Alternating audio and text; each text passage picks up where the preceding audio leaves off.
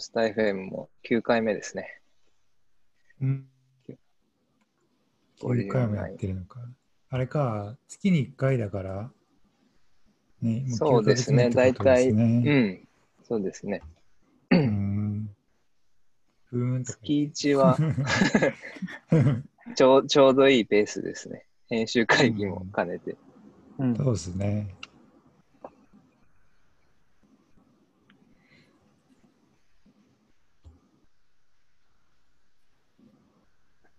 はい。じゃあ、もうぬるっと始まってますけれども、どうしましょう。お便りから。そうですね。いきますか。はい、じゃあ今日も最初にお便りを読みたいと思います。はいえー、ラジオネーム ケーワイ さんより、すごく丁寧なお便りが届きました。えーいつもたくさんの気づきや考えるきっかけをいただきながら拝読しています。ありがとうございます。ごがつじゅういちにちのアウトルックにとても共感しました。私も毎日通勤していた時より、ランニングや勉強など、特に朝の生活リズムを意識的に作るようになり、エーオー さん同様に近所に行きたいお店や場所もかなり増えました。まだわかりませんが、都内でもろくがつ頃には自粛も徐々に緩和されてくるかと予想想定されます。お仕事や生活にマイナスの影響が出ている方のことを考えると、もちろんポジティブなことなのですが、勝手ながらせっかくできた居心地の良いルーティーンが崩れる不安も感じています。そのため、自粛解除後もミーティングはリモートを前提にする。コロナ前に設定されていた在宅勤務の上限日数を外せないか会社に要望を出してみるなど、コロナ後のえー、健やかな生活に向けて今から準備できることはないかなと考えています。皆さんはコロナによる自粛期間が明けた後、自分だけの習慣や周囲への働きかけも含めて続けようと思っていることや、コロナ前とは変えようと思っていることはありますか？ぜひお伺いしたいです。という、今回も長いお便りでした。ちなみにその後もカッコでですね、ここからは感想ですということで、これも読みましょうか、せっかくなので。うん、そうですね。えっと、ポッドキャストのボリュームはちをお聞きしました。佐々木さんがビジネスアワー、これはオフィスアワーのことかな。オフィスアワーで発言はせずに参加していた方たちに対して、そういう参加の仕方も尊重したいとおっしゃっていたことが、自分にとってはとても新しい視点でした。仕事のミーティングはさておき、少人数での軽い勉強会やディスカッションのような場において発言しなければ参加している意味がないという感覚が前提になっていたことに気づきました。自分自身、発言することが得意でない反動で余分に発言しなければという意識が強く、周囲にも無意識にそれを求めていた面があります。もちろん場の目的にもよると、よるかと思いますが、いろいろな関わり方があり、それを受容できる努力や工夫をすること、寛容になることについてきちんと意識したいと思いました。次回のオフィスアワーは案内を見落とさないよう注意して、ぜひ、えー、聴衆として参加したいと思います。という ケーワン ケーワイ さんからのお便りでした。にかいめのオフィスアワーは、ありがとうございます。にかいめのオフィスアワーは参加してくれてたんですかね。ちょっと分からなかったですけど。うんうん、あの発言せずに参加していただいてほしいです。わ, わかんねえっていうやついらっしゃったかどうかはわからないけど、まあでもそれでもいて、はい、いただいてくれたならすごく嬉しいですというね、うん、そういう感じですね。はい。えっと質問をもう一回繰り返すと、えー、皆さんはコロナによる自粛期間が明けた後、自分だけの習慣や周囲への働きかけも含めて続けようと思っていること。あるいは変えようと思っていることはありますかという感じですね。ロブスター的新しい生活様式なんですかっていう話ですね。なんか面白くないけども、まあ、やっぱりいくつかあって、まあ、あの僕は結構このネタはアウトロックにも書いちゃってるのであれなんですけど、まあ、新しい生活様式でいうと料理ですね。うんうんで今日もエプロンをついに購入してお今日なんかエプロン何がいいかなって話をあのタクラムの同僚に相談してたらあのその話の後あのこのサイトいいですよって送ってくれた、まあ、すごく優しい方がいて、あの見てたらめちゃくちゃ良くて、そこから買いました。とか、あとキッチンツールとか、まあ、食材とかもいろいろ買ってるので、まあ、今まで料理は、なんていうか限られたレパートリーの中でいくつかやってる感じでしたけど、だいぶレパートリーも増えて、サバの味噌煮とか作ってます、ね。うん、いいですね。あとは自転車も買ったので、自転車でいろいろ移動してて、なんですけど、にかげつぐらい経ってくると、だいたいこの半径の距離って決まってるじゃないですか。なんかこう行き尽くしたかもしれないなっていうのがあって、でこの前無償に車乗りたくなって、車にレンタカーして、あのなんと、じゅうねん以上ぶりに運転しました。え、マジですか？僕ね、あの、アメリカに行った時ずっと運転してたんですよ。えっと、シリコンバレー行った時ずっと運転してて、毎日してて、うん、ずっと左ハンドルで運転してて、なんかこう急に日本帰って右ハンドル怖いなと思って、うん、でそれ以来ね、運転してなかったんですよ。でなんかこう、車で移動する時も、俺も運転しない体だからとか言って、あの、友達に運転お願い し, したりとかしてたんですけど、なんかこう急に運転したくなって、すごい不思議だったんですけどね。でちょっとまあ、あの東京駅の方まで行ったりとか、うん、ちょっといろいろして、ちょっとこう、半径移動距離を増やしてました。で、ちょっとなんかね、車が欲しくなっちゃって、人生で初めて。ああ、そうですよね。ちょっと今、見始めているところですね。あ多分買わないと思うけど、なんかこう、ついカタログを見ちゃうみたいな。感じですね。うん、ちょっとあと思いついたらまた加えますね。うん、車はあれですよね、最強のソーシャルディスタンシングモビリティではありますよね。そう、うん、だけどレンタカーはどうなんだみたいな分かんなくて。いや確かに。僕もシェアリングで車使ってるんで、うん、で週末買い出しとか結構。いちじかん借りたりとかするんですけど、とあと家の隣が駐車場でそこにさんだいあるんで、なんか自分の駐車場のように使ってるんですけど、はいはい、あ僕もそんな感じです。だからレンタカーっていうかシェアリングですね。そうですね。シェアリングですよね。うんうんうん。うん、そうだからアルコールワイプ持ってあの乗ってますけど、うん、でもちょっと嫌ですよね。やっぱり気になりますよね。やっぱりシェアリングとかあと。そのまま話しちゃうと、あと僕はうち共働きで子育て世帯なんで、あの毎週いっかいあのタスカジさんあの家事手伝いあの料理してもらったりとかしてたんです。作り置きで毎週月曜日にさんじかんお願いして、うん、簡単に掃除とかあとは作り置き作ってもらってたんですけど、まあもちろんコロナの、はい件であの今お願いしてなくて、えー、だけどこれいつまたお願いするの、まあ料理も楽しいし今リモートワークで結構時間ができたので全然できてるんですけど、なんかこのなんていうんですかね、こういうシェアリングとかその業務を外注するみたいなのってすごいコロナ前だとそれがニューノーマルみたいな風に言われてたけど、それってどうなんだろうなっていうのは、うん、あの最近どうしようかなって迷ってますね。うん、で僕らだけじゃなくて、まあ、相手もね、なんかこの話はあのピックした、えー、記事にもありましたけど、デリバリあの僕らは家にずっといてあのデリバリーとか頼めますけど、それをあの運んでくれる人たちはやっぱりねリスクがあるわけだし、えー、なんかとはいえ生活があるしっていうなんかすごいそのジレンマはあるし、そこをどうバランス取っていくのかっていうのはなんかすごい難しい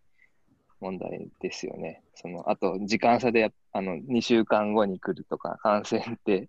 時間ウイルスって時間差で来るからどうなるのかなっていうのはすごい考えさせられますよね。うん、でえっとじゃあそのまま話しちゃうと、僕は最近ですね、何か新しいものを買ったっていう文脈だと、あのスノーピークってアウトドアブランドあるじゃないですか。うんうん、スノーピークの、あの焚き火台って知ってます？あの三角形のこういうスノーピークルのすごい代表的なプロダクトなんですけど、わかりますわかります、はいはい、でうち屋上あるんですよね、うん、で屋上だとバーベキューできるんですね。で毎週末今肉とか焼いてます、うん、焚き火台買って夕方ぐらい、今ちょっと暑くなってきたんでよじぐらいから一人で火を起こし始めて、ごじろくじぐらいで子供におご飯食べさせて、でろくじぐらいに日が暮れてくるので一人で屋上に残ってあの火で遊んでウイスキー飲みながら黄昏れてるっていうのを毎週末やってます。いいっすね。めちゃくちゃいいんで、それはなんかコロナ関係なく続けていきたいなって思います。まあ本当はね、自然の中でできるといいんですけどね、今は屋上でって感じです。うんうん、ロブスターバーベキューをできるかもしれないですね。食材は決まって決まりですよね。うんうん、そうですね。シーフード系で。そう最近凝り出してね、なんか穴子とか焼いたりとかしてます。穴子ロブスターまだやってないです。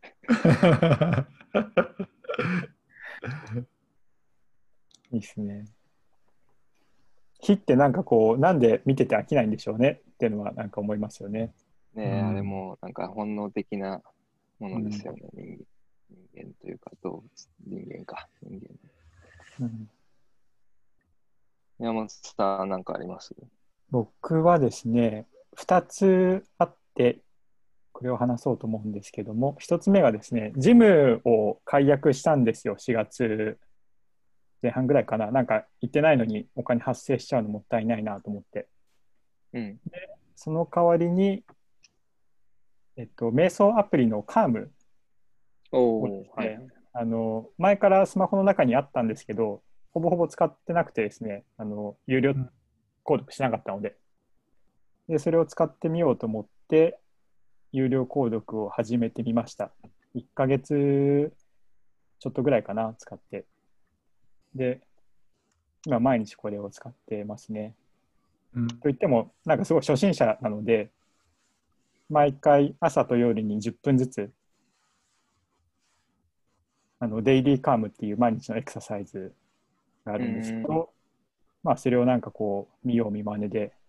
やってるっていう感じですね。効果が出てるのかどうかはまだわかんないです。瞑想ですか？そうですね、メディテーションですね。うん。うん。なんかあれですよね、カームって俳優とか著名レブロン・ジェームスとかがなんか、あ、そうそう、レブロン・ジェームスもいるし、ストーリーを読んでくれるとか朗読してくれるとかありますよね。そうそうそう、ありますあります。そうですね。でこのカームのですね、一番よく登場するのがタマラ・レビットさんっていう人なんですけど、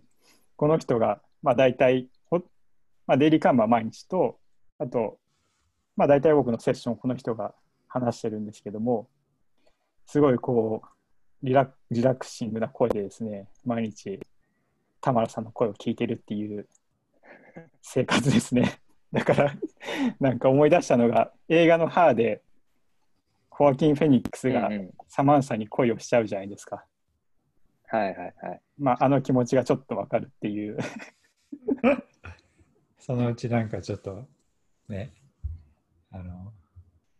また次のアクションに移りたくなるかもしれないですね。ちょっと映画のネタバレなので言わないですけど、はい。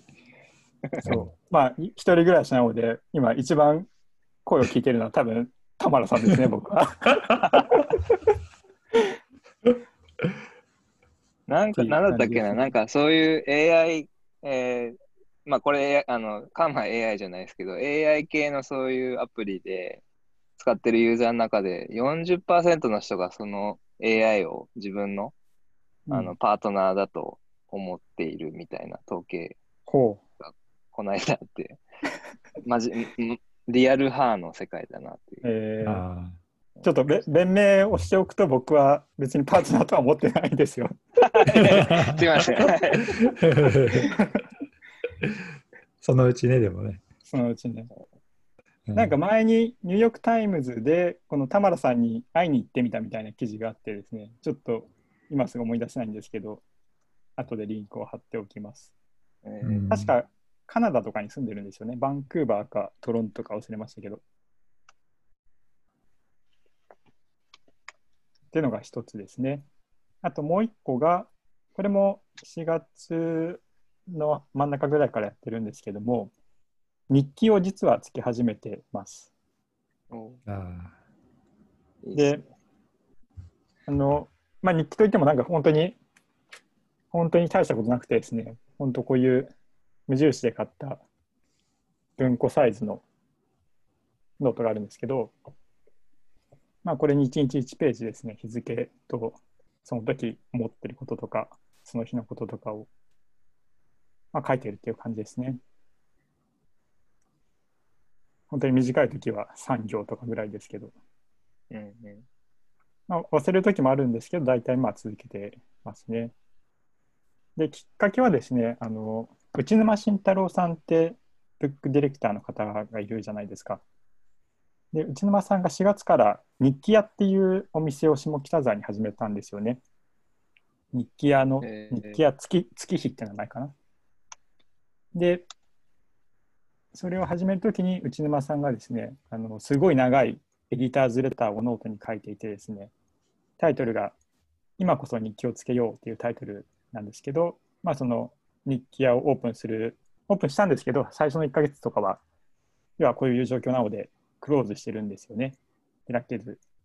で、まあそういう状況でもなぜオープンしたのかとか、まあクローズしててもできることとか伝えたいこととかを、まあすごい長めのノートで書いていて、で、まあなんかこういう時、なんかみんな、みんなそうかもしれないですけど、結構曜日の感覚がなくなっちゃうじゃないですか。なんか何もしてないと、あっという間にいっしゅうかん過ぎちゃったりとかっていうことがあったんですけど、まあでも、こうその日に起きたこととかを書いておくと、まあ変わらないようないっしゅうかんに見えても意外と一日一日はまあ違ったりするので、やってることとか考えてることとか、まあそういうのを書き留めておくと、まあなんかいいんじゃないかなと勝手に思ってやってますね。なんか日記はね、最近コロナ禍になって、うん、また注目されてるというか、書く人増えてるイメージです。うんうん、世界的になんか、うん、そうですね。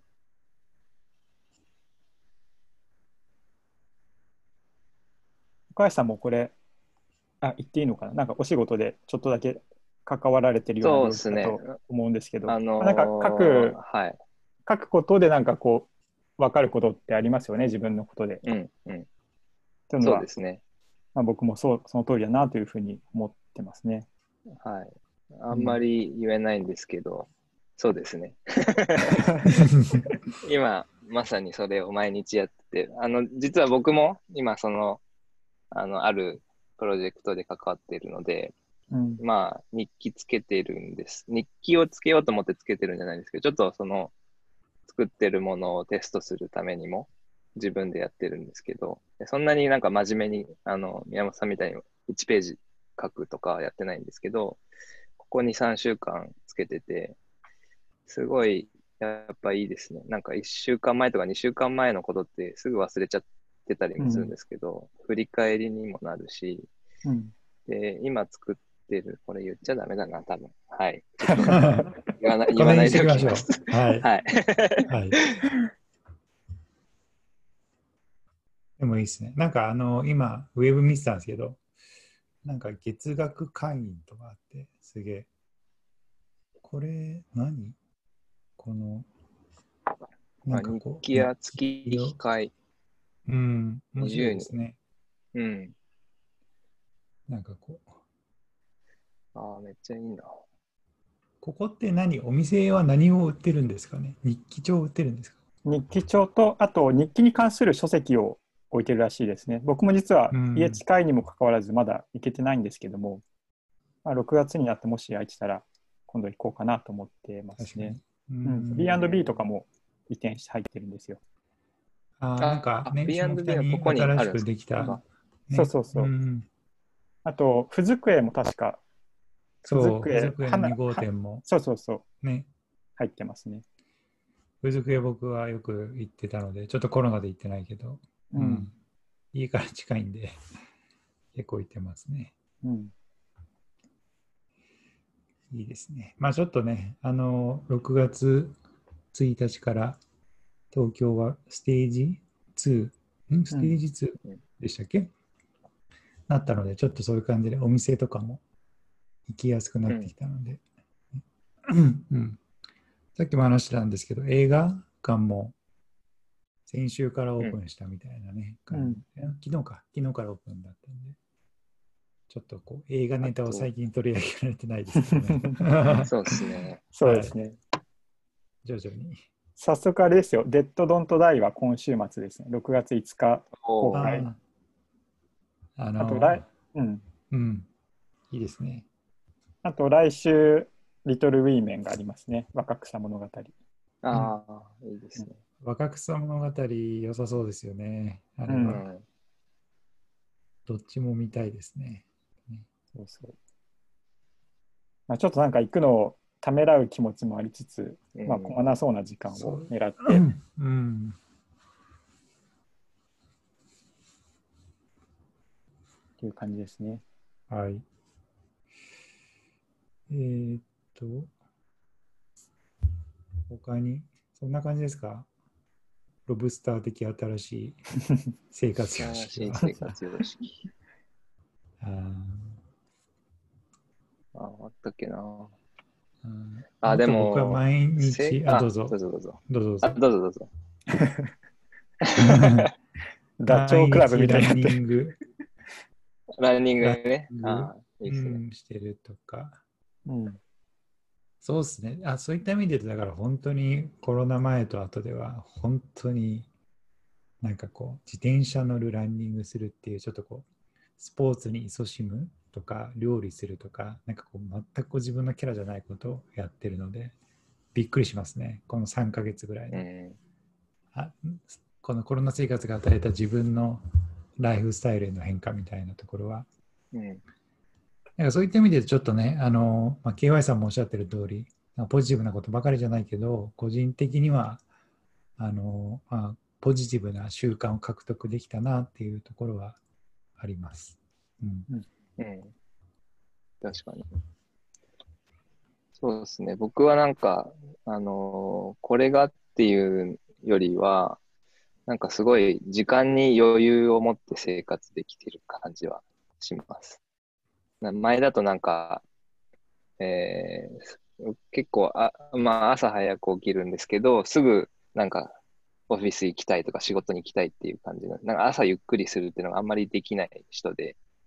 なんかとりあえずみんなが来る前にはなんか準備してたいみたいな感じだったんですけど、うん、今はなんか別にそういうのもないしあとその、まあ、佐々木さんも自転車であの午後あの近くをこいで自転車こい、こいでるって言ってましたけど僕もごごさんじぐらいにちょっと眠くなりそうだなって時に外行って走ったりとかなんかそういうどんどんそのえっと、ワークとライフの垣根がなくなって、ブレンドしていって、えー、いますし、それに対してなんかすごい、なんか仕事、な、なんだろうな、その、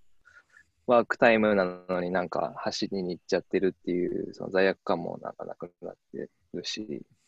そういった意味ではなんか時間のなんか捉え方がゆっくりになってるなと今は思ってますけど、これがみんながね、また、もオフィス戻ってったりとかしたらどうなるのかなっていうのはすごい思いますね。そうですね。うん、キープはしたいですね、こういうの。そうですね。まあ、いくつかの会社はもう全員に出社命令が出たみたいなね。なんかこのああそうなんです、ね、フォアコロナへまっしぐらみたいな感じもあるので、うん、ちょっとなんかあのそういう動きへはささやかな抵抗をしていきたいなっていうね感じがしますね、うんうんうん、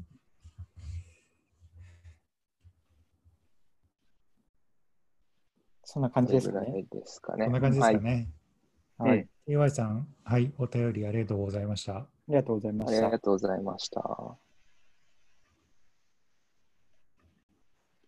じゃあ、そんな ケーワイ さんが参加していたのかどうかはわからないオフィスアワーだいにかい。これもにしゅうかんくらい前ですよね。ごがつの真ん中に、はい、やりましたと。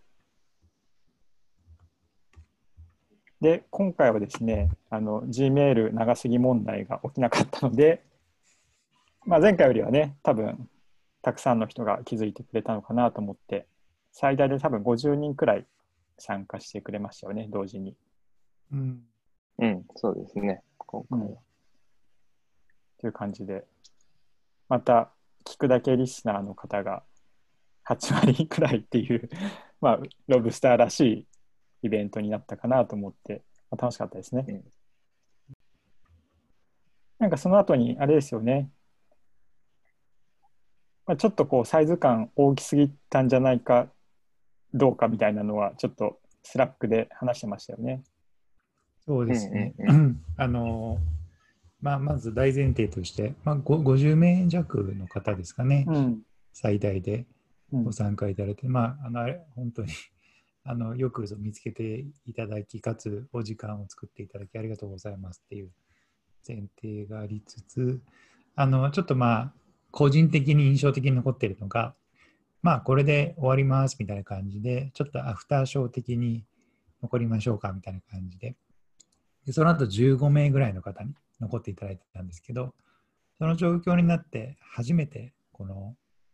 発言をし始めた方が数名いらっしゃって。うん、あの エスエフ さんとかよく覚えてるんですけどあの 釣, り 釣, り釣りかと釣りなんじゃないかという、ね、異世界と交信できる方がいらっしゃってですねその方とかとお話できて、なんかその、まあ、ロブスターの読者の方だともしかしたら、まあ、それぐらいの人数感が心地が良いのかなみたいなところをちょっとだけ感じたりとかしました、うん、ということですね。うんうん、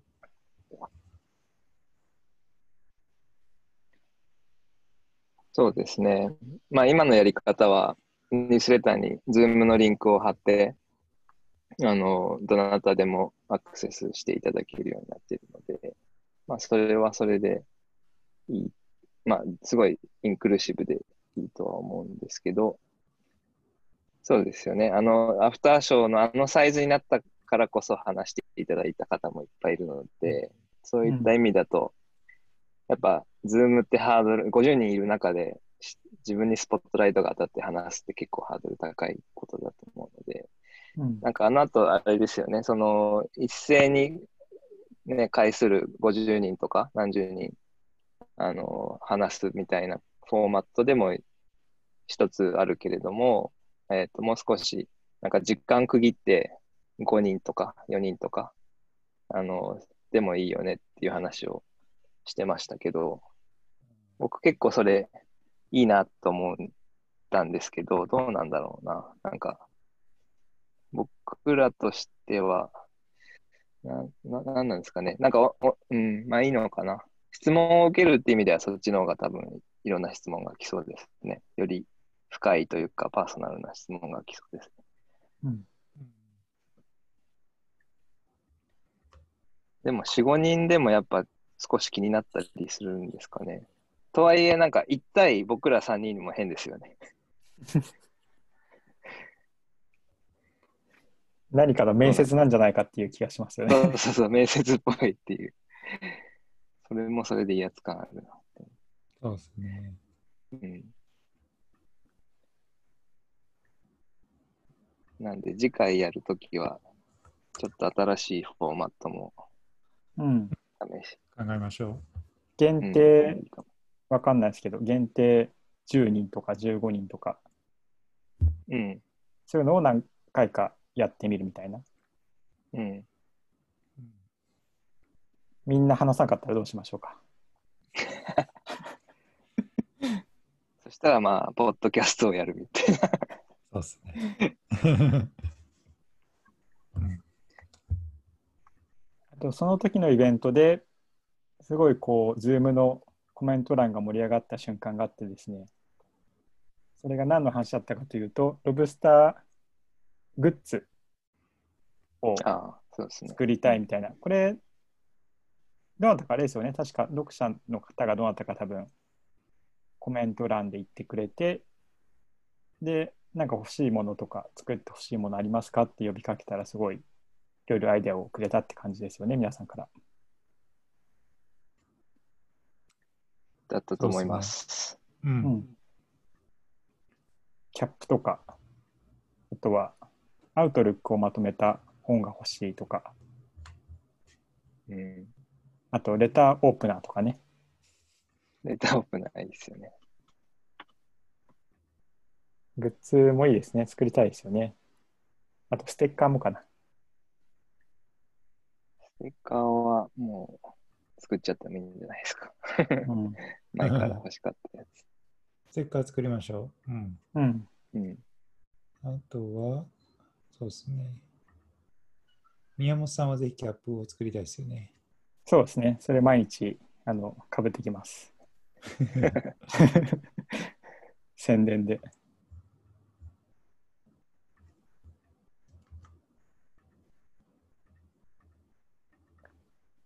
なんか 変, 変な話というか、なんかここでする話か分かんないですけど、グッズって儲かるか儲からないかって言ったら儲からない感じですかね。バイリンガルニュースとかどれくらいグッズで儲かってるんだろうっていつも疑問に思ってますね。ああ、どうなんですかね。実際売り始めてみたらほとんど注文入んない気もしてるんですけど、ね、でもなんかそれは商業的にというよりはなんていうか、例えばイベントご参加いただいた方へのプレゼントとか、うん、なんかそういう感じで使えるといいのかなとは個人的には思ってましたね。うんうん、なんかこうロブスターファンですよってことをある種こう提示できるような、そうですね、ものですよね。うん、こう エフティー の髪がピンクなのと同じ理由みたいな。そうそうそう。うんうん、カフェとかでね、そのステッカーを見かけると、お、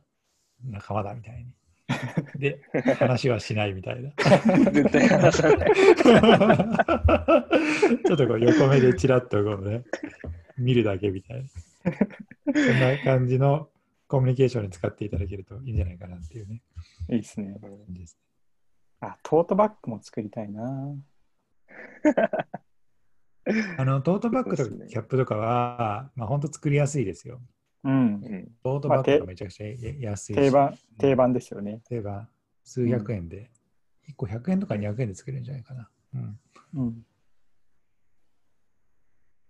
うん、でもいいですね。トートバッグはいいですね。キャップ、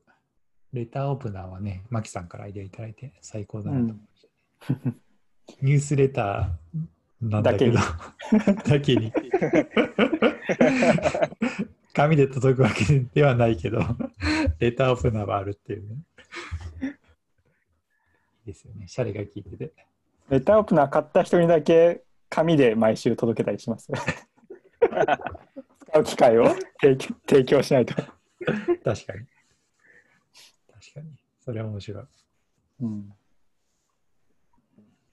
あ、それ面白いな。うん、でもトートバッグでいうと、あのニューヨーカーのトートバッグってすごい有名なアイコニックな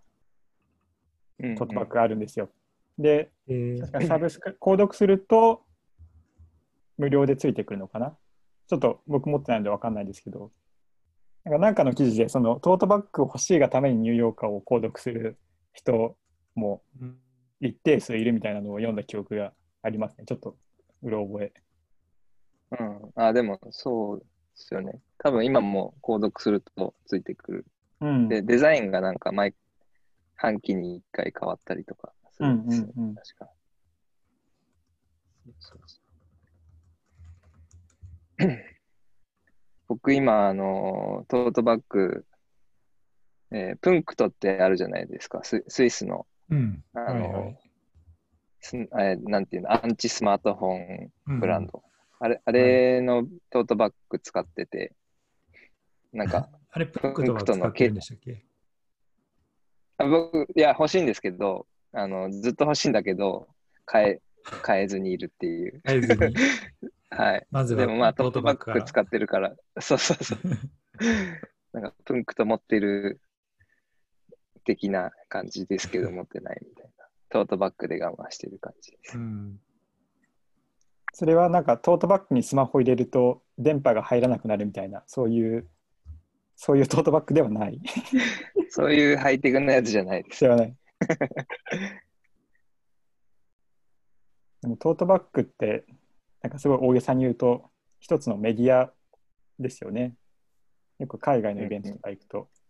うん、トートバッグ買ってたりしてまあキャップとかステッカーもそうか。そうですね、ステッカーとか、そうですね。そう、その、あのプンクトンのトートバッグも、ミラノサローネかどっか、デザインイベントでいただいたもので、うんうん、結構で、サローネとかだと、どのブランドが一番イケてるトートバッグ作ってるかみたいな。そうそうそう、なんかね、海外のブランド、結構トートバッグ多いですよね、割とね。うん。ね、なんか、確かに、トートバッグってこう、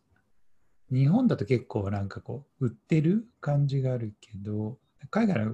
ブランド結構なんか結構配ってますよね。いろいろね、うん、そうですね。うん、確かに。うん、まあでもあれか、売ってるケースももちろんあるのか。僕はニューヨーク行った時にみっつぐらいトートバッグ持って帰りましたからね。なんかえ買ったやつですか？シューズ、うんと、シューズ買ったらついてきたのあったのと、あとは泊まってたホテルがいい感じだったので、ちょっと記念品を買っていこうと思って、それは買いましたね。うん。でもどっちもすごく頑丈で、大きくて、いい感じで、うん、ショッピングバッグとかに使ってますね。ああ、いいですね。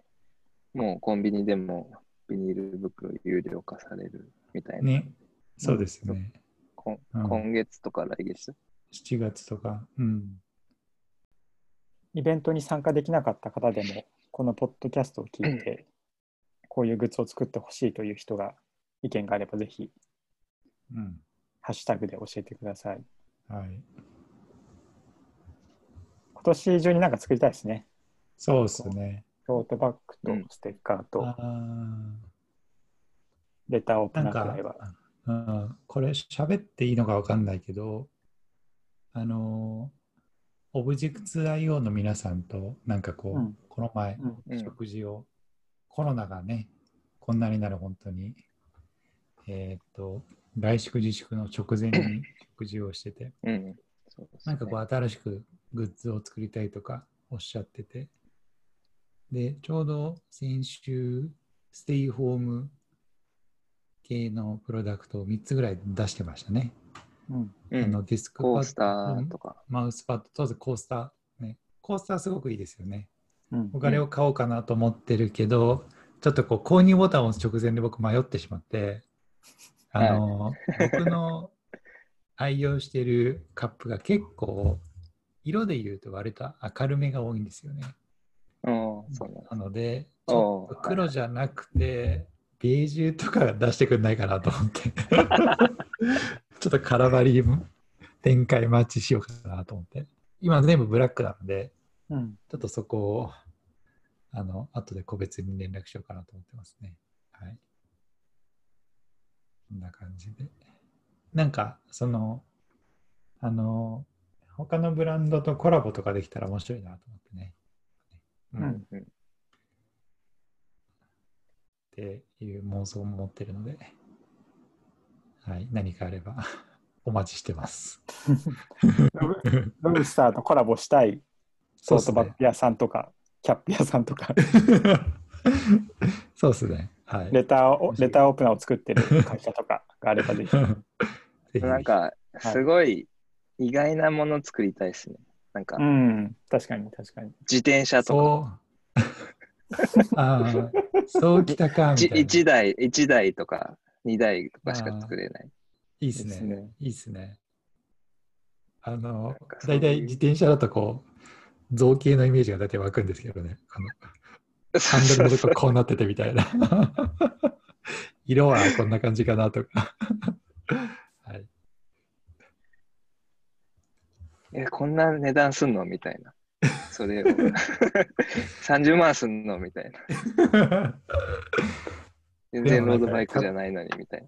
そうそうそうそう。いいっすね、遅いスローバイクみたいな。あスローバイク。スローバイク。いいかもしれない、ね。いいですね。いいですね。確かに。じゃあちょっと次のテーマいきますか。はい。はい、これ書いたの僕なんですけども、うん。えっと、まあスラックにもちょっと前に書いたんですが、えっと、つい最近ですね、ロブスターをいちねん以上続けてきて、やっと気づいたことがあってですね。それが何かというとですね、まあ、ロブさんのタグラインがキュレーテッドモダンビジネスストーリーズなんですけども、もはやこれは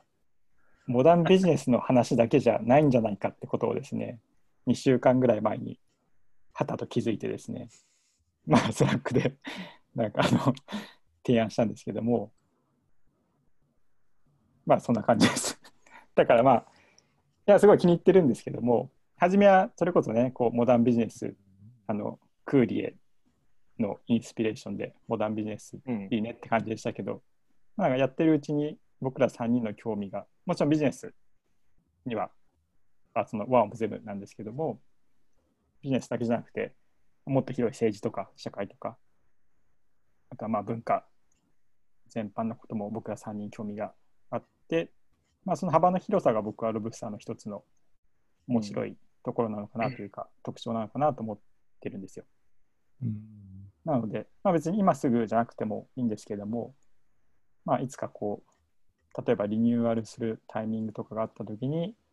タグラインをですねリニューアルしてもいいかもなという公開タグライン編集会です、うんうん、あのあれ何でしたっけ、今その対案として上がってるのが、僕がこの間挙げたのがえっと、キュレーテッド、えー、オルタナティブパースペクティブスですね。あの、なんかもう、変えていい気もするし、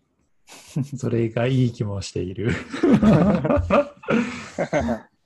うん、なんかオルタナティブって言葉は僕は特にすごくいいと、まあ、オルタナティブパースペクティブがすごくいいなと思いましたね。うん、なんかモダンビジネスストーリーズの引っかかりはビジネスってところにやっぱりあって、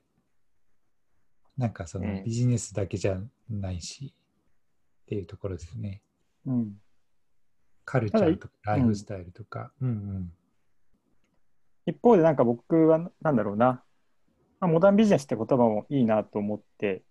るの、まあ、理由があって、なんていうのかな、こう入りやすいきっかけにはなるのかなという気はしてますね。うんうん、でこうそうですね。僕ネットフリックスのドキュメンタリーとか見ててよく思うんですけど、こう入り口はなんだろう、食のドキュメンタリーだけど、うん、実は中身にめちゃめちゃこう人種差別のことを扱ってるとか、うん、クイアアイとかもそうかもしれないし、うん、僕はなんかバイリンガル、バイリンガルニュースとかもまあその、その系なんじゃないかなと勝手に思ってるんですよね。うん英会話ね、教師のがいたらそうそうそう、英会話コンテンツよって言ったらめちゃめちゃリベラルの話してる。そうそうそう、リベラルだね。確かに。そうそう。だからまあそういう、そうなんかそういうこうある種こう真面目な真面目なものを真面目にどうぞって渡すんじゃなくて、まあ真面目なものがある種こう、うん、ちょっとこう甘い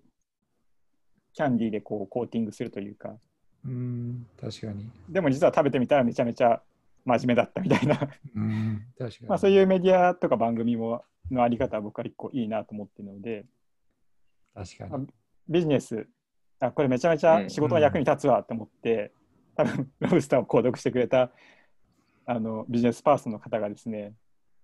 あの全然こうビジネスと関係ないけどなんだろうグレタ・トゥーンベリの話とか エーオーシー の話とかあのラピノさんの話とかビジネスの話だと思って購読したらそういう話が届くっていう体験は、まあ、結構いいのかなとも思ったりしてますね。うん、うん、確かに。ということも考えつつ、うんうんまあ、要検討ですかね。そうですね。うん。いや、なんか最近、毎週、あのー、キュレーション、記事選んでたりとか、アウトルック書いてると、これなん、何のメディアだっけっていうのが、いい意味で分からなくなってくるんですよね。これ、これなんだっけみたいな。なので、あの、そ、それがいいところなんだってみたいなね。そうそうそう。ロブスターってなんだっけって僕もうすうす最近感じてたんですけど、あの、これかい、な、なんていうかな、えっと、うーん、カテゴライズするのがすごく難しいというか、うん、あの、なんていうんですかね。特にアウトルック書いてるときとかそう思うんですけど、これ結構、僕の場合結構パーソナルのこと書いてるけど、これ誰が嬉しいのかなっていうのはちょっと思ったりもします。けど、まあ、あの、読書の、読者の方からちょっとでもフィードバックいただけるとか、うん、まあ、お二人からフィードバックいただけると、なんかそれでストンと僕の中では納得というか腹落ちするんですけど、うんうん、なのであ、今ちょっと僕も何言ってるか分からなくなっちゃったんですけど、うん、そうですね、最近そういうふうに思ってますね。なので、あのビジネスのことを、多分このモダンビジネスストーリーズの中でビジネスっていう言葉だけを引っこ抜くと、多分そういう感じになるんですけど、なんかキュレーテッドモダンビジネスストーリーズっていう、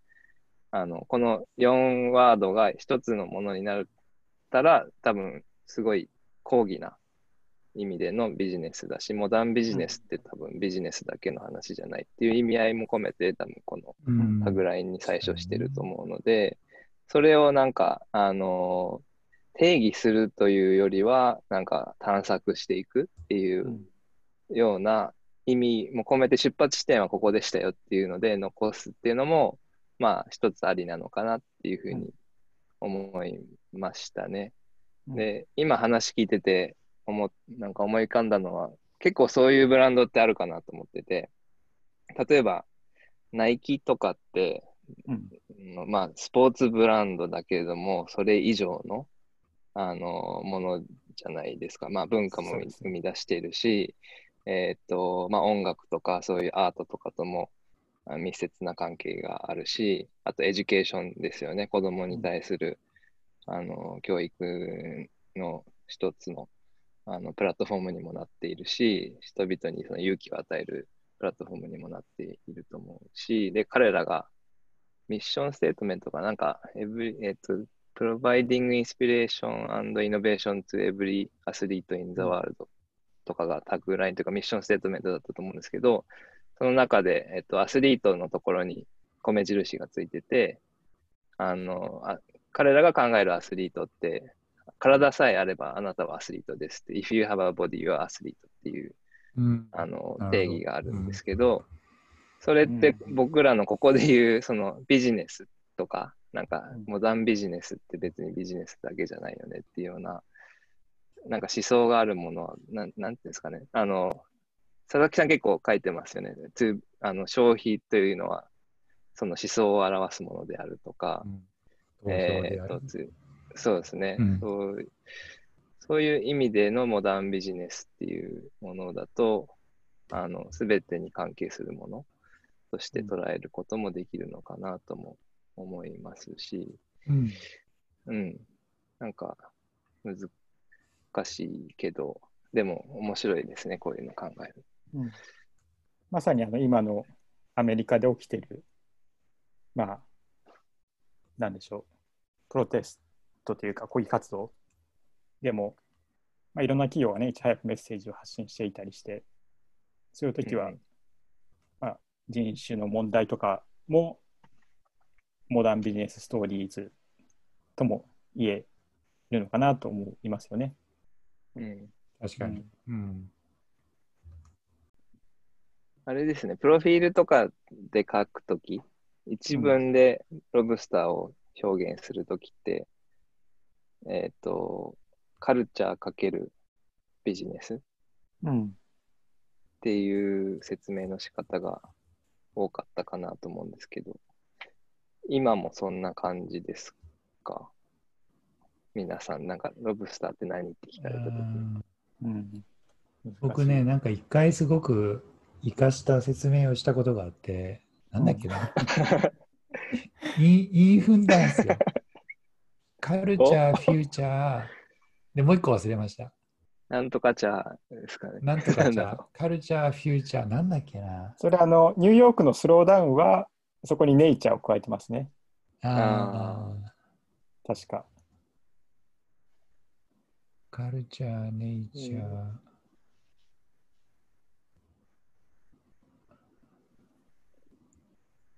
カルチャー、フューチャー。忘れたけど、うん、なんかハマったのがあったんですよ。えー、ちょっと思い出したら言います。うん。フューチャーとかもね、あるかなと思って。えー、そうですね。うん、ちょっとこの、ある種未来の種を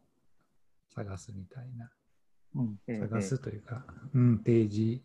してみて、見るみたいなのもあると思うので、そういうのはあります。うんうん、いくつかねキーワードありますよね。未来の兆しとか種とか、うん、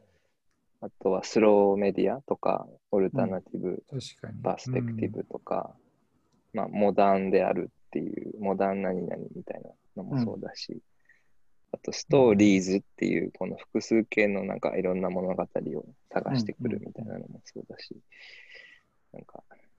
そうですね。考えたいですね、ここは。うん。引き続き。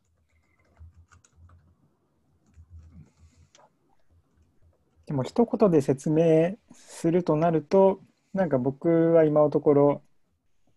ビジネス、ビジネス×カルチャーよりも、オルタナティブっていう言葉の方が、なんかこう、ロブスターを言い表してるんじゃないかなという気が最近はしていきましたね。うんまあ、ここは引き続き、多分やっていく中で見えてくることもあると思うので、うん、ディスカッションできたらいいですね。そうですね。はい。はいうん、なんかちょっと今、宮本さんがちょろっと言ったけど、ね、ウェブサイトのリニューアルとかも考えているので、うん、あのちょっとね、そのグッズ販売するとか、なんか新しい仕掛けとか、なんかメンバーシップとかいろいろやりたいなと思ってるんで、はい、ちょっとまたそれも企画会議しましょう。はい、しましょう。じゃあ最後、コンテンツ、コンテンツ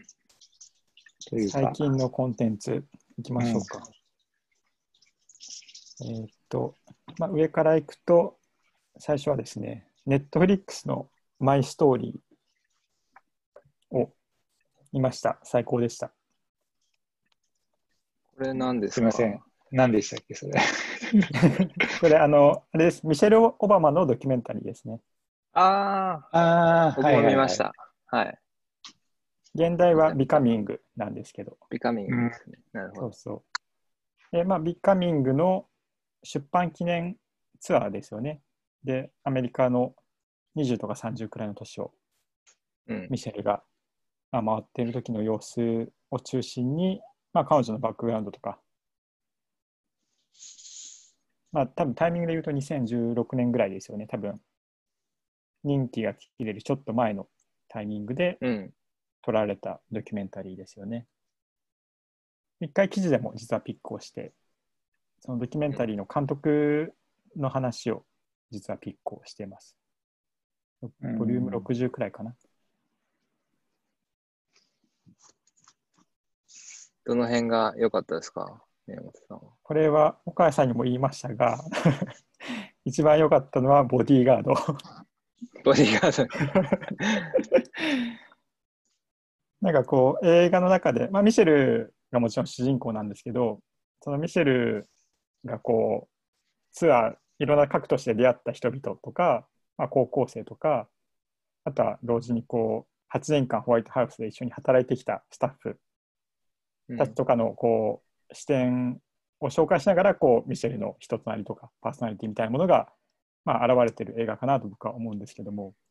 まあその中で一つこうミシェルともう何年だじゅうねんくらいですかね、にせんはちねんからずっと仕事してるボディーガードの話が出てきて、うん、で彼のオフィスにミシェルとふたりで写った写真がこうデスクに置いてあるっていうのがすごいいい話なんですよね、うん、いきなりどっかのなんかこうどっかのこう都市に行った時にあのふたりの子供が滑り台なんかすごい長い滑り台乗りたいって言って乗せて、まあ、それは良かったんですけど、そしたらミシェルも急に乗りたいとか言い出してその滑り台を乗るんですけど、ボディーガードは当然守んなくちゃいけないんで、ミシェルの後ろからその長い滑り台を置いてきてるところを写真に撮ってるっていう。でミシェルはめちゃめちゃ笑顔なんですよ、滑り台乗れて。でも後ろのボディーガードはあの何があるか分かんないんで、もう超真面目に仕事しなくちゃいけないんで、すごい真剣な表情だっていう場面を捉えた写真をデスクに置いてるっていうシーンがあってですね、まあ、そこが一番僕ははい、良かったですね。素敵ですね。うん。岡橋さんはどうでしたか？いやー、いいですよね。あの、僕はドキュメンタリー、あ、ドキュメンタリーじゃない、えっと、ボディーガードの視点から作られたドキュメンタリーも見てみたかったなって思いました。そうですね。彼のじゅう、はい、彼のじゅうねんかんを追ったドキュメンタリーはね、うん、面白そう。なんかいろいろめちゃくちゃ大変そうですけどね、ボディーガードって。あの、うん、あのレベルの人をガードするって。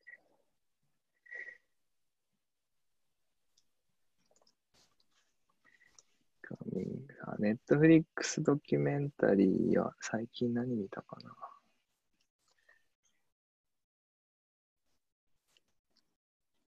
な。あ、あれ見ました。あんまりおすすめじゃないんですけど、うん、あんまり気分良くないドキュメンタリーですけど、あのジェフリー・エプスタインっていう、うん、ああのね、性、性犯罪者っていうのかな、伊藤浄一さんとかとちょっとなんか、ああ、そうそう、ね、うん、でエプスタイン、まあ、スキャンダルって去年すごいあの報道されてましたけど、最後彼が、うん、最, 最終的には捕まってあの裁判になって、でえっと、刑務所で自殺したっていう、あれが先週ぐらいかな、ドキュメンタ、ネットフリックスオリジナルドキュメンタリーになってて、うん、なんだっけな、タイトル。まあ、あれ、去年かなり報道されてて、僕もよく分かってなくて、あの、うん、そのニュースを追うのやめたんですよね。その情報が多すぎて理解できないなと思って。うんうん、で、でも気になってて、でまあ、トランプとかね、あの伊藤浄一さんもそうですし、えーと、ビル・クリントンも仲良かったし、もう本当にいろんなネットワークある人で、でそれがドキュメンタリーになってみたんですけど、やっぱりあの最終的に彼自殺しちゃったから、もう真実は分からないし、その被害者たちもその真実は分からないし、彼は、ね、その罪を償わずに死んでしまったわけなので、ちょっと見てて、結構辛かったですね。なんか、うん、休憩しながら見ないと見れない感じで、み、見たその日は結構変な夢見たりとかあったんで、あんまりおすすめではないです、リアルに。あ、まあ、ちょっと、ありがとうございます、はい。絶対見ないようにしようと思いました。怖そう。最近、あ、最近僕、あれ、パターソンを見ました。あ、見てなかったんですよ、はい、うんうん、YouTube でよんひゃくえんでレンタルしていっかげつかん見ました。めちゃくちゃ良かったです。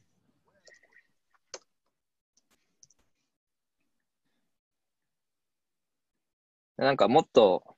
あのフラヌール映画でしたっけ、うんうん、ああいうジャンル、はいはい、もっと何も起きないのかなと思ったけど、なんか意外と、なんだろうな、あれいっしゅうかん追ってるんですよね、確か。うん、そうっすね、うんうん、意外となんかいろんなこと起きるなっていうふうに思って、確かに、うん、ました。テンポはいいですよね。うん、いやでもアダム・ドライバーいいし、マリッジ、その後マリッジストーリーまた見返しましたね。うん、アダム・ドライバーは最高ですよね。ね、はい、僕もちょうどにしゅうかんぐらい前、マリッジストーリーを見返してましたね。あ、本当ですか。あの最後のアダム・ドライバーが歌うシーンは、僕はあれは、はい、映画史に残る名シーンだと勝手に思ってるんですけど、うん、いいですよね。いや、うん、いいですね。アダム・ドライバーってもともと確か海軍とかにいた人なんですよね。うんうん。軍人っていうかですよね。そうそう。はい、で、その、なんかその軍の人たちがやるシアターというか劇をやってた人で、そこ出身なんですよね、うん、確か、うん。で、アダム・ドライバーのテッドトークが、あ、結構前なんですけど、あってですね、まあ、すごい前に見たんで内容忘れてるんですが、なんかその、軍でやってるその劇について話してた記憶がありますね。うん。うん、いや、なんかそうですね。あとなんかその後ジュリアードも入ってて、あ、そうだそうだ、そうかもしれない。ね、うん、海軍、海兵隊か、うん、海兵隊の後にジュリアードに入ってて、なんかすげえ歌うまいなと思ってたら、なんかジュリアード行ってたからかみたいな、ちょっと思って。僕は同世代ですね、彼と。実は。さんじゅうろくさい。うん、さんじゅうろく? うん、そうですね。僕、まあ僕の方がちょっと上ですけど。はい、アダム・ドライバーの身長がですね、ちょうど、ちょうどろくフィートなんですけど、ツイッターにいち、あのソーシャルディスタンシングはいちアダム・ドライバーですよっていうアダム・ドライバーをよ横にして人と人の間にこうアダム・ドライバーが 寝, 寝っ転がってるっていう写真を見たことがあります。後で見つけたら小ノートに貼っておきます。いちアダム・ドライバー、面白いな。ちょうどろくフィートらしいです。ひゃくはちじゅっセンチぐらいかな。うん、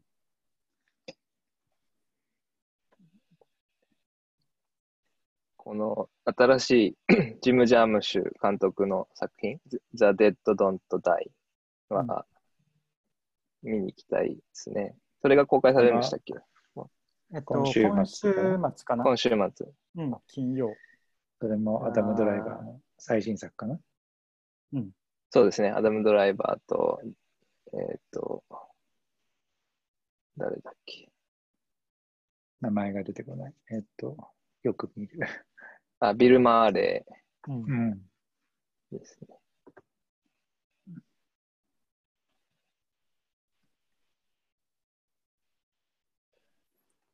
なんか、アダム・ドライバーの良さって、なんか、何なんだろうなっていうのは、僕は、アダム・ドライバー好きなんですけど、彼の良さが、一体何に起因してるのだろうかっていうのは、全然僕言語ができてないかもしれない。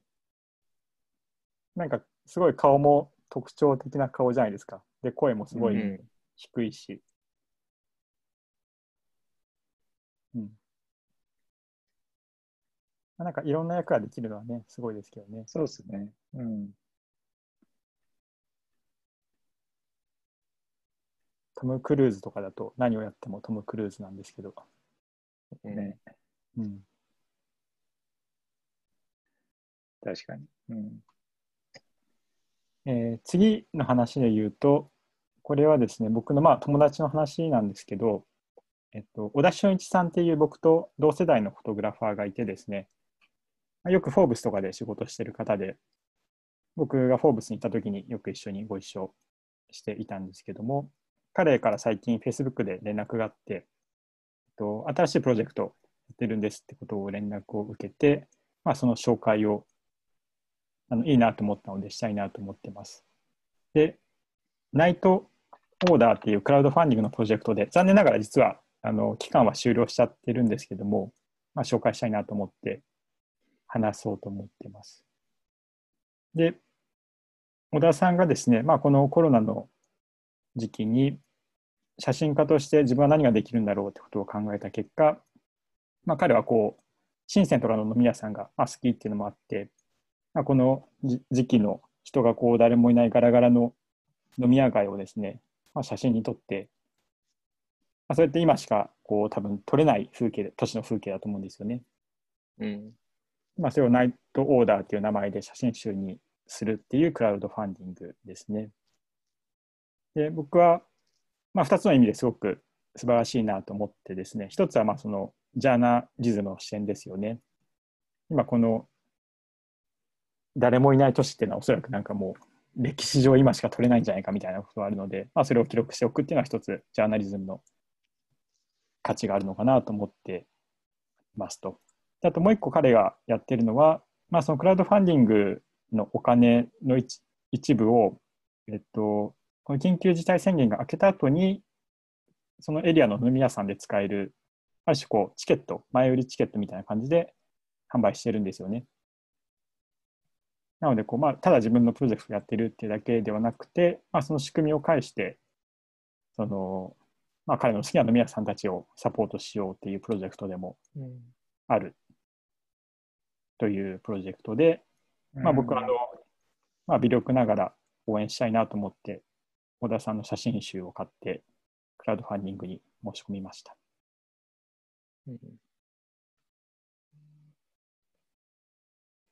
いいですね。うん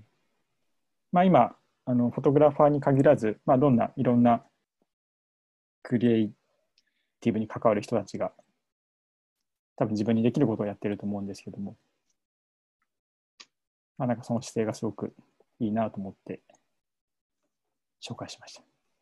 うん、なんかよくツイッターで見てましたこれ。あ、いろんな僕の周辺の人が、うん、ちょっと僕はあんまりそういうふうに思い入れを持っては見てなかったけど、なんかいろんな人が応援してるのを見てましたね。うんえーまあ、タイミングは終わっちゃったんですけども、まあ、リンクをショーノートに貼っておこうと思うので、うんうん、気になる方は。なんかまた、そうっすね、なんかちゃんと、ちゃんとというか、あの、再発売とかしてほしいですね。うんま、そうですね。幕開けで、えー、っと、提供する分、なんかだいに版みたいな感じでね、ちょっと、それ期待してますという感じですね。はい。はい。まあ、ちょっと僕、さっきの新しい生活様式的な感じで言うと、まあ、時間もできたのですごい小説をたくさん読んでるんですけど、読みたい本がありすぎて、まあ、短編集から読んでて、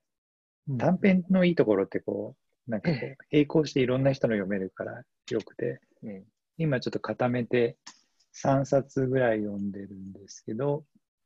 ちょっと一個一個紹介していくとですね、あ、手元にある、まあいいや。えっと、いっさつめがですね、じゃあここからあの本当の戦争の話をしようっていう、これは結構有名かな。なんか宮本さん今知ってそうな感じでしたけど、うん、えっと、ティム・オブライエンっていうですね、まあ、彼はその、彼自身もベトナム戦争に従軍した、従軍あの、えっと、で行った作家の方で、えーまあ、村上、あれ小林さん持ってるはい。なんか佐々木さんどっかでおすすめ。してましたよね。ああ、そうかもしれない。ああ、そうかもしれない。それで買った気がします。まだ読んでないです。そう。ああ、ね、なんか改めて、そうですね、村上春樹役で、改めてちょっとそれを読んでるっていうのが一つと、まあ、あのベトナム戦争の話なんで、あの、なんかこう、みんながイメージする戦争と違う、まあその、まあ、決して綺麗じゃない話も含めて、だけどちょっとなんか、あの、通底するこのコミカルな感じみたいのがあるので、なんかそのあんまり読後感がドロドロしくないみたいなね感じがすごく好きで、まあこの本の出会ったらもうどれぐらいだろうじゅうごねんぐらい前だと思うんですけども、何度か読み返してる本になりますというのが一つ、まあそれも短編集なので非常に読みやすいですという感じですね。で、えっとあとはえっとオリバー・キタリッジの生活っていうですね。えー、っと、本が、に出会いまして、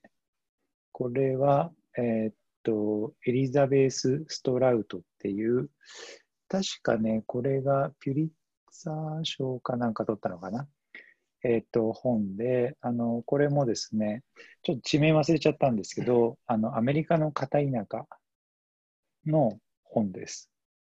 うん、で、えっと、で、あの、まあ、その、ニューヨークとかロサンゼルスとか近くて、その、まあ、何せ片田舎なんで、そのコミュニティもある種、同じだし、まあ、出てくる人もなんかこう、すごい平凡な、なんかいつもじゅうねんかん同じバーに行ってピアノ弾いてる人だとか、なんかその薬局のおじさんとか、なんかそういう感じの設定なんですけど、あの、まあ、この、えっと、エリザベス・ストラウトがそういう人のなんか内面にこう深く入り込んで、なんかこう世界には何も大きなニュースは起きてないんだけども、その人のいざ内面に入るとこういろんなこのアップダウンがあってドラマがあるっていうことを上手に描写するのが得意な人 で, で僕そういうスタイルの本はなんかあんまり今まで読んだことないなと思って、なんかその場面の設定とかそういうところはあんまり自分で リ, リレートできない感じなんですけど、あの役を訳してる人がこの前のロブスターブッククラブでしたっけ、うん、であの、うん、進めたそのえっとあのえっとですねあのえっとジュンパラヒリとかを訳している小川隆義さんという人があの翻訳をされていて、あのちょっと そ, それもあって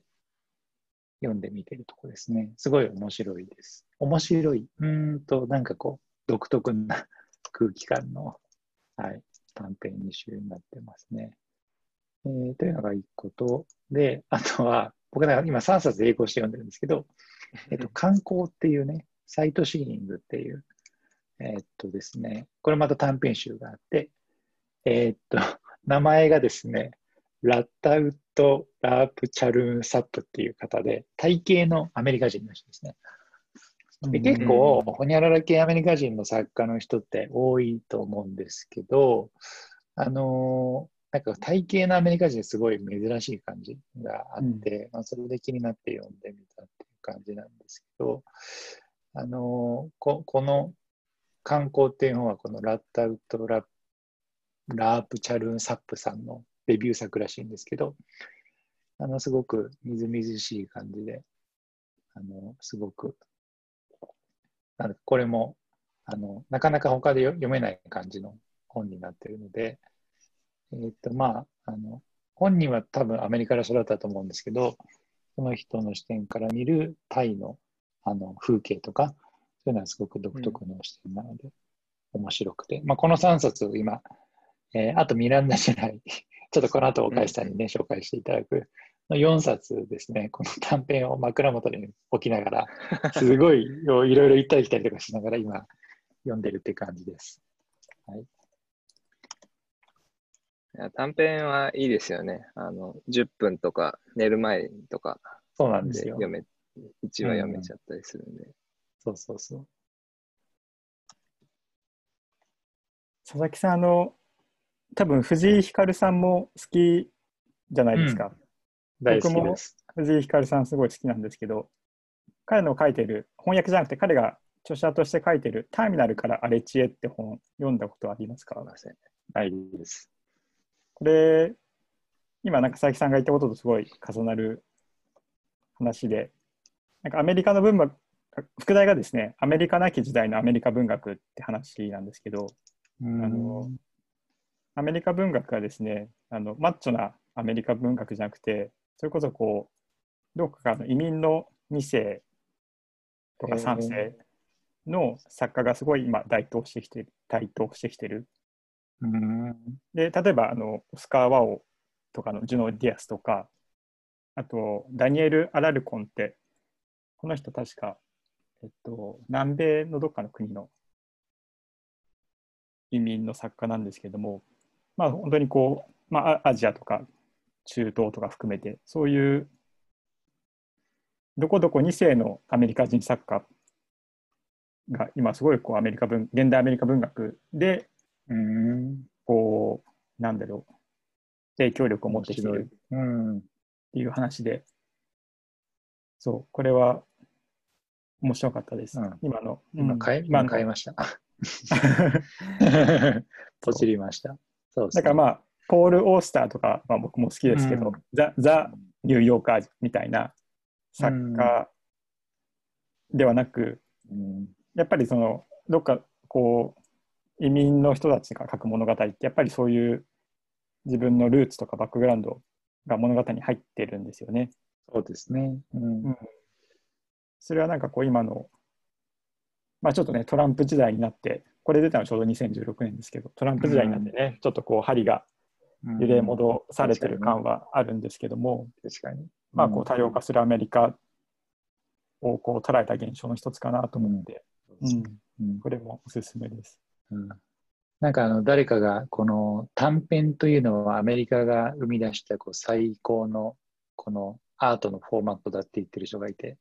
えーそうなんだ、うん、短編っていうフォーマットって、うん、あのアメリカの雑誌のカルチャーあー、うんとそのまあ、同じ、まあ、それに沿う形であの発達してきたフォーマットらしくて、うんまあ、だからその雑誌で連載するとか雑誌で読み切りの短編とかそういう感じらしいので、まあ、それもすごく面白いなと思って、だから雑誌っていうなんかそういうフォーマットの後にその文学的な、ね、その短編っていう、まあ、ある種この小説をこうギュッとあの、うん、短くする形でそのある種その大衆カルチャーとか消費社会に合わせてきたっていうところがあって、だけども、うん、あのそこにはそこそれなりのなんというかアートがあってっていうのはすごくね面白いなと思って、うんうん、それこそニューヨーカーに短編が載るのがね、うん、作家の一番のこうなんだろう、そうですね、キャリア、キャリアとしての喜びというか、まあ、と登竜門というか、うんうん、って言われますよね、うん、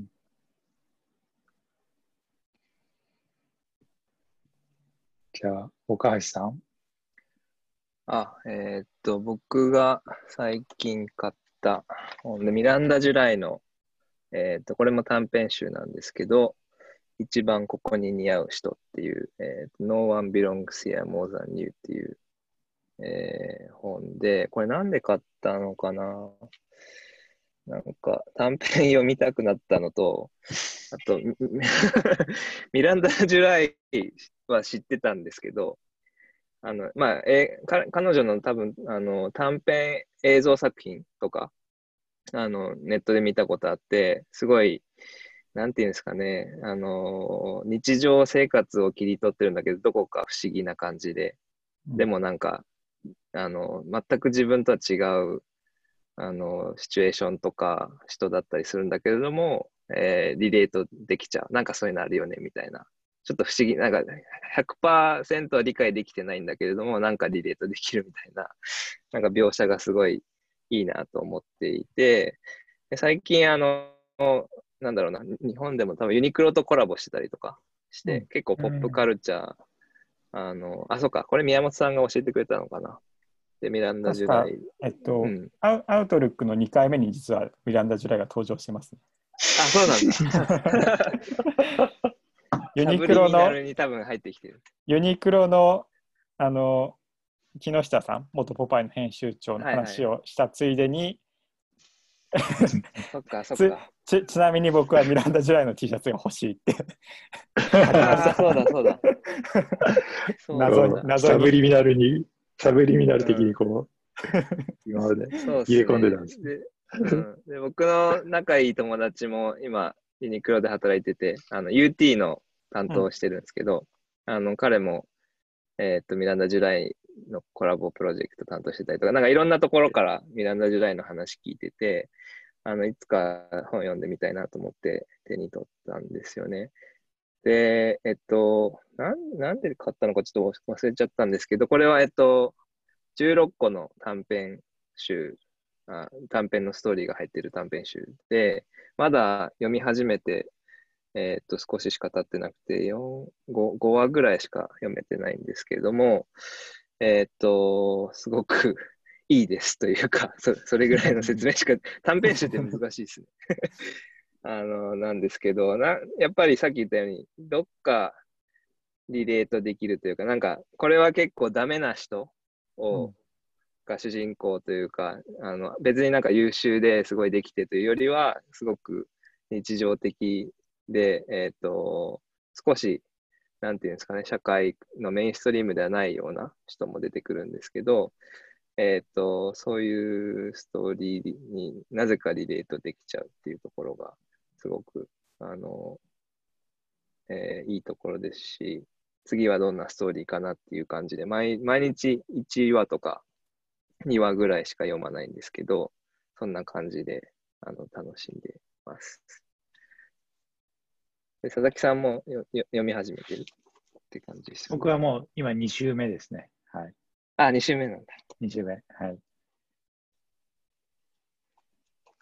い。宮本さんはミランダ・ジュライ他も読んでるんですよね。そうですね。えっと、さっきも言ってましたけど、どっちから行こう。最初の悪い男っていうのが最初の長編小説ですね。これがにねんまえぐらいかな。あとは、僕は結構これが好きで、あなたを選んでくれるものっていう本があるんですけど、はい、これはミランダ・ジュライが確かザ・フューチャーの映画を作ってる時に、なんかすごいこう行き詰まった時期があったんですよね。で、その時になんかこう、映画の仕事を進めない気晴らしとして、なんかこうクレイグ、クレイグスリストのをランダムに開いて、そこにこう、掲載している人に連絡を取って会いに行くっていうプロジェクトをしだして、でそれを気晴らしに始めたらですね、そっちの方が面白くなっちゃって、映画作り終わる前にこっちのプロジェクトを先に終わらして本にしたっていう、まあドキュメンタリーですねの本があるんですけど、これもすごいおすすめです。うん、うん、いいですね。ちなみに僕がミランダ・ジュライを知ったのはですね、にせんじゅうねんぐらいだったんですけど、きっかけがあって、ミランダ・ジュライの旦那さんってマイク・ミルズっていう映画監督なんですよね。あの最近だとトゥエンティーセンチュリーウーマンかなの映画撮ってましたけども、でマイク・ミルズのそのいっこまえ、いっこまえかにこまえの映画で、人生はビギナーズって映画がにせんじゅうねんとかじゅういちねんぐらいかなにあってですね、僕なんかそれ確かポパイとかの試写にハガキ出し応募して当たったんですよ。で試写をですね、渋谷かどっかのちっちゃい映画館に見に行った時に、なんかゲスト、試写会ってなんかこうゲストが出てきてトークイベントがするじゃないですか。ここであの本間隆史さんが出てきてですね、本間隆史さんとマイク・ミルズってなんかもうにじゅうねんぐらいの友達なんですって。で本間隆史さんがまあ出てきて、マイク・ミルズは別に来日してたわけじゃないんですけど、まあ、本間隆史さんがいかにこうマイク・ミルズがあの素晴らしいかみたいなことを語る予定のイベントだったんですけど、なんか本間隆史さんがマイク・ミルズについて語り始めたら、途中でミランダ・ジュライの話になって、奥さんだから。でなんか今でも覚えてるのが、なんかトークの最中にだんだんなんかもうマイク・ミルズじゃなくてミランダ・ジュライの話になってきてで本間、本間さんが実は僕マイク、マイクの映画よりミランダ・ジュライの作品の方が好きなんだよねとかって言い出してマイク・ミルズの試写会なのにミランダ・ジュライの宣伝をしまくるっていう謎のトークイベントに学生の時に参加したことがあって、まあ、それがきっかけで、あ、マイク・ミルズよりいいんだと思ってミランダ・ジュライを、まあ、映画見たりとか本読んだりとかし始めたっていうのがきっかけでした。うん、今スラックに岸本さんのインタビューを貼ったんですけども、僕なんかこのタイトルがすごい好きで、ダメで孤独な私たちにはミランダ・ジュライが聞くっていうタイトルで、あ、その通りだなってすごい思いますね。これいいですね。うん、うん、いいですね。あ、渋谷パブリッシング&ブックセラーズ。ちなみにミランダ・ジュライは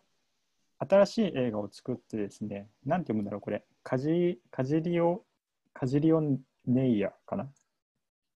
ていう変なタイトルの映画を作って、アメリカで公開されるのは今年の秋とかですかね。うん、今年のいちがつにサンダンスで、サンダンス映画祭で公開発表されてました。うん、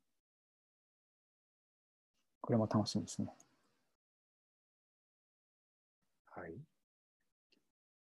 いちじかんはんぐらいですかね。そうですね、いちじかんはんですね、ちょうど。うん、だんだんこう、いい感じになってきましたね、なんか。前さんじかん、あれ ?さん 時間とか言ってましたっけ ?に 時間半。にじかんはんか。ね。はい、ちょっと、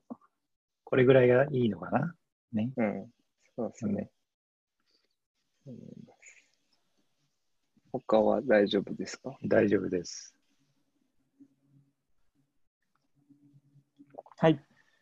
じゃあ、ちょっとまあ、この自粛生活もちょっとこれからやや変わってくると思うので、また来月、うん、ちょっと違った観点でね、いろいろ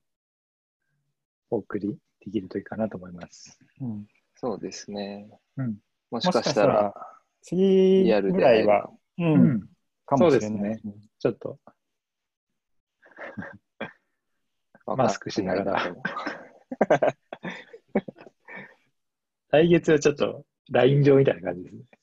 いけるかいけないかみたいなね。もしかしたら、ね、みんなあの同じ側に座って同じ方向向いて喋る。そうですね。向き合わないっていう感じで。向き合わない感じで。うん。はい。はい、じゃあ。じゃあ。はい。OK ですかね。こんな感じで。はいはい、はい、ありがとうございました。ありがとうございました。じゃあ、一旦、録音を。はい。